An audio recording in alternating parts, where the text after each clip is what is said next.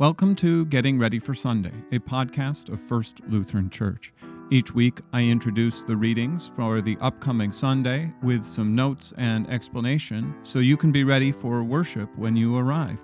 I look at the Old Testament, Psalm, Epistle, and Gospel reading for the upcoming Sunday and offer a few notes and explanation.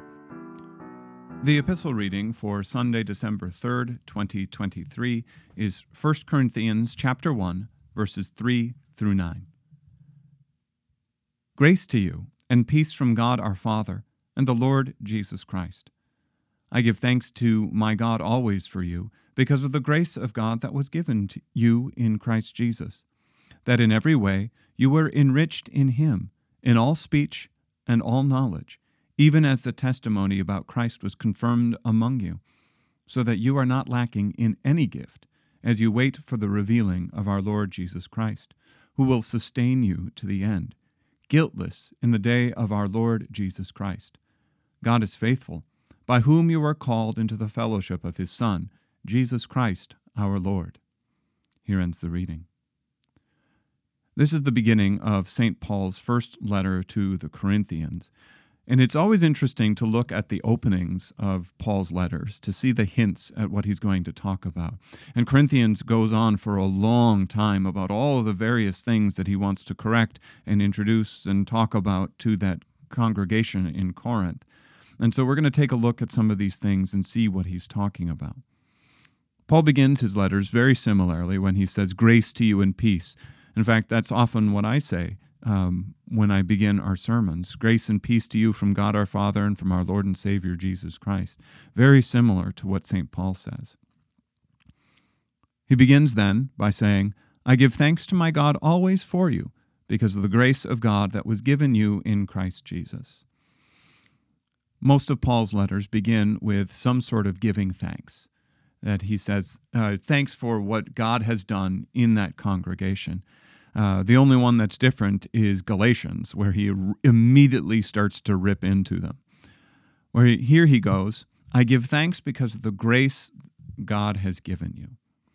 This is not a thanksgiving for what they're doing, but a thanksgiving that God has given them grace. Um, and I think for the Corinthian church, the the key behind this is that they are focusing on all of the things that they're doing there's focus on the, the gifts of the Holy Spirit and status and all of the, the inter-church interactions that can cause problems and divisions. So much so that, that St. Paul had to write about uh, love in in 1 Corinthians chapter 13 and about being united in the body of Christ so that one cannot look down on another in uh, in chapter 12. And so what he what he does here is he says he's focusing on Jesus' grace rather than on the things that Corinth is doing. And then he explains it. He says, That in every way you are enriched in him, in all speech and all knowledge. This is the thing that is a big deal in Corinth. They were talking about speech and knowledge, wisdom of God and the power of God, which is something that he talks about a little bit later. Um, Paul is saying that when the grace of God came to Corinth, they didn't need anything more. They didn't need to be wise in eyes of the world. They didn't need to have a secret knowledge or super high theological understanding of what God is doing. They didn't need to be puffed up and super great teachers. All they needed was the knowledge of the grace of God in Jesus Christ. In fact, St. Paul talks about the wisdom of God uh, the foolishness of God being wiser than the wisdom of men. He continues, even as the testimony about Christ was confirmed among you.